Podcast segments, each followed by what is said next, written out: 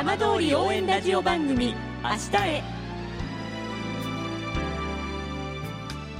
時刻は5時1分になりました。今週も浜通りの情報をお届けする浜通り応援ラジオ番組明日へのスタートです。まずは今週の浜通りニュースです。双葉町のだるま市が8日と9日の2日間いわき市の災害公営住宅名こそ境団地で開かれました。去年は新型コロナの影響により販売会のみだったため2年ぶりの開催となりました。早ければ今年6月に町内の特定復興再生拠点区域の避難指示が解除されるため来年からは町内でだるま市が再開される方向です。だるま市は町で300年以上続く伝統行事で新春の風物詩として毎年1月に開催されています。さて毎週土曜日のこの時間は浜通りのさまざまな話題をお伝えしていく15分間。震災と原発事故から10年半。ふるさとを盛り上げよう。笑顔や元気を届けようと頑張る浜通りの皆さんの声。浜通りの動きにフォーカスしていきます。お相手は森本洋平です。どうぞお付き合いください。浜通り応援ラジオ番組明日へ。この番組は地球を守る未来をつくる東洋システムがお送りします。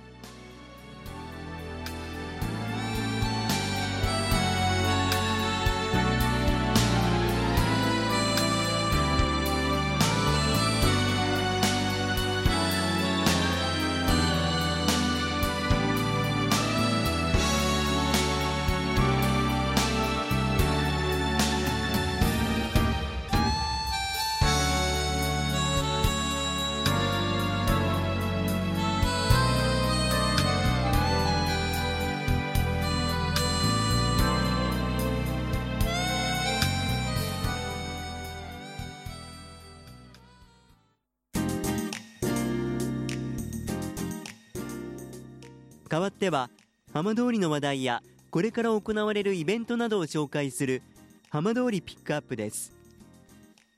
今週は南相馬市博物館で現在開かれている企画展についてご紹介します。お話を伺ったのは学芸員の森明弘さんです。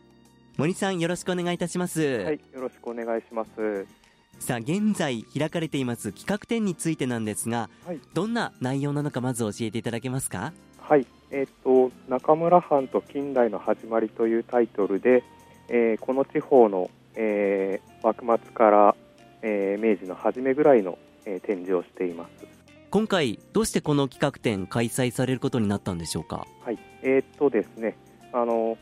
令和3年が、えー、2021年なんですけれどもはい、ちょうど廃藩置県という、えー、藩を廃止して県を置くといういわゆる廃藩置県が行われたのが明治4年の1871年になります。その1871年から数えてちょうど、えー、2021年が150年目にあたりますので、ええ。えー、これを記念してその近世から近代へと大きく時代が動いたいわゆる幕末からその廃藩置県までの中村藩を紹介したいっていうのがそのきっかけになります。去年がちょうど節目の年に当たったということなんですね。はいそうです。でその気になる展示の内容なんですけれども、はい、どういった展示が見られるんでしょうか？はい。えー、っとですね古文書が中心になるんですけれども、えー、そのほとんどがあの地元の、えー、に伝わった古文書になりますので、えー、その古文書を見ながらこの相馬地方の歴史について、えー、たり考えたりすることができるかと思います。はい。まあ、それぞれその展示の構成などはどういった形になってるんでしょうか？はい。えー、っとですね。いわゆるあの幕末の正常というタイトルを最初につけてるんですけれども、ええ。えー、っといわゆるあのフェリーの来航から、えー、幕末というのが始まってくると思うんですけれども、えー、そこから時代が大きくあの揺れ動いて、えー、幕末の動乱っていうのに至るっていくと思います。はい、でその後にあの戊辰戦争が続いて起こるわけなんですけれども、えー、戊辰戦争というと福島県の戊辰戦争というとやはり会津の戊辰戦争が特に有名なんですけれども、はい、えー、こっちの相馬地方でも戊辰戦争の戦火っていうのは、えー、広がっていましたので広がっていたんですけれどもあまりその事実がどうだったかっていうのはちょっと知られていないっていうところはあるんですけれども、えー、その点を、えー、紹介しまして、えー、その続いてその戊辰戦争後に、え、いわゆる明治政府の下で中村藩が新しくスタートするんですけれどもそこの、え、その新しくスタートした時代に、え、どう対応していたのかという展示と、え、それに続いてその実際に廃藩置県が行われるんですけれども、え、その廃藩置県が中村藩ではどのように行われたのかっていうところを、えー、展示で紹介しています。それぞれこう詳しく展示を見ることができるわけなんですね。はい、その中でも見どころというのは森さんからどんなところだと思いますか、そうですね。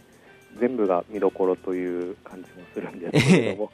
えー、あの非常に珍しい資料としてあの中村県という中村藩が廃止されて新しく中村県というのが置かれたんですけれども、ええ。えー、その当時の、えー、全体像が分かるような絵図が、えー、あるんですけれども、はい、あのそちらの方を展示してあるのが一つの見どころかなと思います。展示物あの構成する集めるのっていうのはどうだったんですか、はい、大変なところもあったんですか？そうですね。あの大変ではあったんですけれどももともとここで展示してある資料はあの原町市という南相馬市合併前の原町市の歴史をまとめた原町市という本があるんですけれども、ええ、あのそちらの方があの大体25年以上かけて編纂して全巻原始古代から、えー、近現代まで含めて11冊あるんですけれどもそちらは25年ぐらいかけてあの原町市今の原町区の調査を行っていましてでそれに基づいて、えー、今いるというのもあって調査自体は私の方の調査自体はそれほど多くはないんですけれども、ええ、そういったそれまでの調査の蓄積を紹介したいっていうのも今回の、えー、目的ではあります。これだけの資料をまとまって見ることが出る企画展っていうのはなかなかこれまでなかったんですか？えーと、そうですね。あのいろんな企画展は当館で開催してるんですけれども今回は特にあの、まあ、特別珍しいっていうのは少ないのかもしれないんですけれどもその展示してある資料のほとんどはあの地元に伝わった資料地元のそれぞれのお宅に保管されていた資料っていうことになりますのでぜひ地元の人にも見てもらいたいなと思ってます。実際に展示ご覧になった方はから何か反響などはありましたか？そうですね。あのあまり知らなかったことを初めて知れたっていうようなお言葉とかもたくさんいただいています、はい。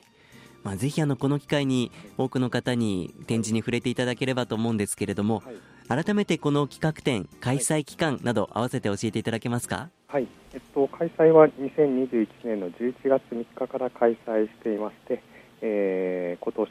2022年の1月23日の日曜日まで開催しています。はい。開館時間休館日などいかがでしょうか？えっと9時から開館していまして、えー、4時が最終入館となっております。はい。休館日はいかがですか？休館日は基本的に、えー、月曜日が休館となってます。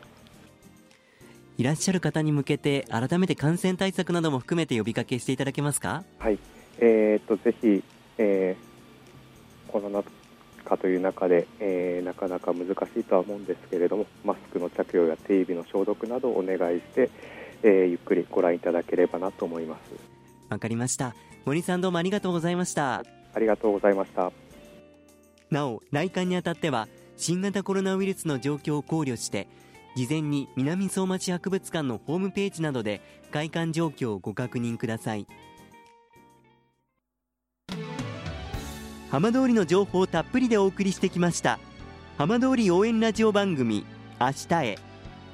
放送した内容は一部を除きポッドキャストでもお聞きいただけます。